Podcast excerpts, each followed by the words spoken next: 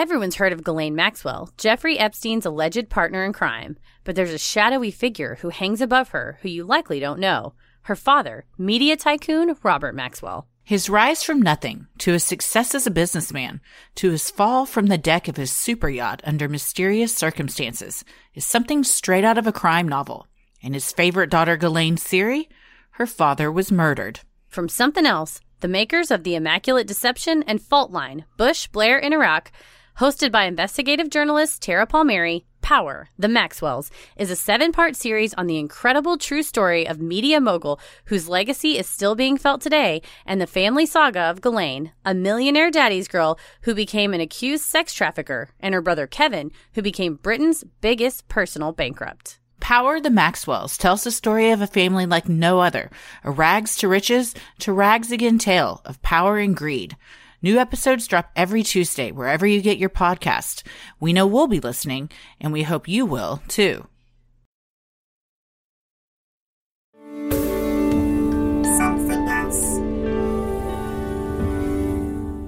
Just a heads up, this episode contains some strong language.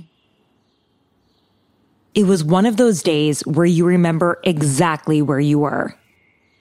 On July 2nd, 2020, I was in Charleston, South Carolina, on vacation. I'd been out for drinks the night before, and I was feeling pretty dead. I was walking my dog Pancetta when I got this text message that nearly made me drop the leash. It's happening, the message said. It was from my colleague, Emily Saul, who used to be a court reporter for the New York Post. She'd got a tip off from a source at the Southern District of New York that she should rush to the courthouse. They were putting together an impromptu press conference at noon, and it was going to be big. She didn't know what was happening for sure, but I had a feeling. And then it happened. FBI agents arrested Ghislaine Maxwell nearly one year to the day after Epstein was arrested. Today, we announced charges against Ghislaine Maxwell for helping Jeffrey Epstein sexually exploit and abuse multiple minor girls from the period of 1994 through 1997. Ghislaine Maxwell, of course, denies these accusations. This development felt so extraordinary because up until that morning, Ghislaine Maxwell was MIA. You see, I just finished making another podcast, season two of Broken, where I followed many of the victims of Jeffrey Epstein while they took justice into their own hands. I'd been reporting for nine months and I was feeling deflated because nearly a year after Epstein killed himself in that jail cell, Ghislaine was still on the run. Where is Jeffrey Epstein's former girlfriend? She's vanished. Where in the world was Ghislaine Maxwell? Each week, there were new rumors about Ghislaine's whereabouts. Someone thought they spotted her in Paris. There was a sketchy photo of her at an In N Out burger in LA. Was she in Israel or Brazil? If I were to take a guess, I would guess that she is in Russia.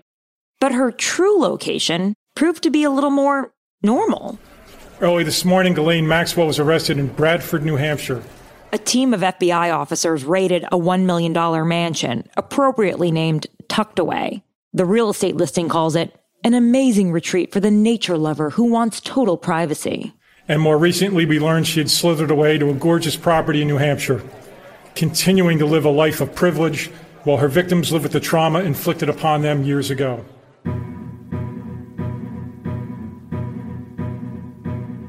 While traveling around the country reporting on Epstein's victims, I heard so many stories about Ghislaine. But she still remains a mystery to me. I mean, she had absolutely everything in the world connections, money, power. But she allegedly ended up recruiting underage girls for a sex offender.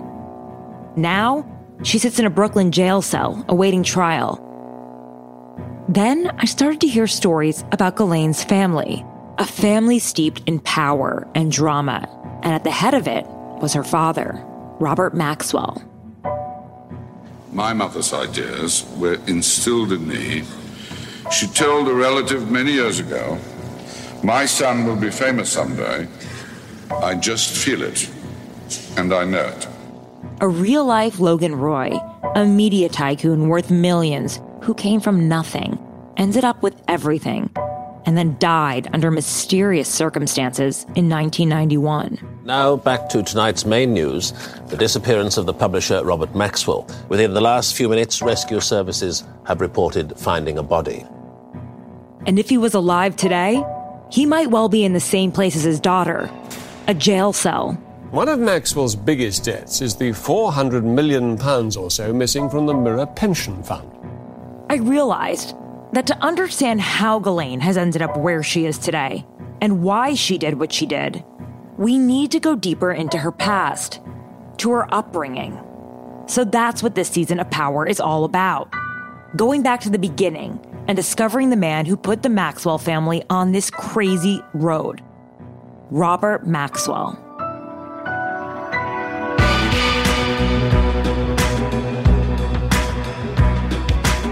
I'm Tara Palmeri, and from Something Else, this is Power, The Maxwells. Episode 1 Daddy Issues.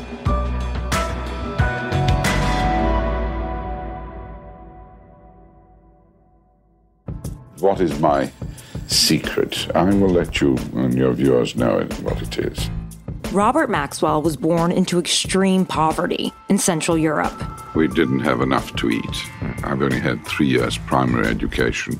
He was an Orthodox Jew who escaped the Holocaust. He was a war hero, a British member of parliament, and then he built a publishing empire from scratch. Today, our group is internationally recognized as one of the world's 10 leading global publishers. As a newspaper tycoon with publications in London and New York, he was second only to his nemesis, Rupert Murdoch. Play Win a Million in the Daily Mirror. I guarantee you will all get a fair and equal chance to play and win one of our millions.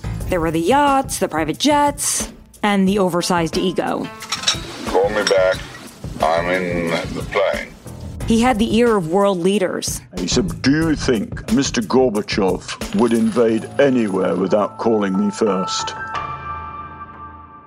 When he died, he was buried in the Mount of Olives in Israel, holy ground, usually reserved for prophets, rabbis, and great statesmen. And maybe he was a great statesman to some people, but certainly not to everyone. Colourful, larger than life, i.e., just a complete bastard. Jesus, now that's unwelcome visitor. Fuck off.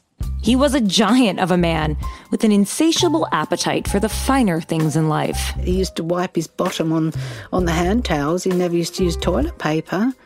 He allegedly worked with the world's biggest intelligence agencies. Have you ever had any dealings with the Israeli intelligence service?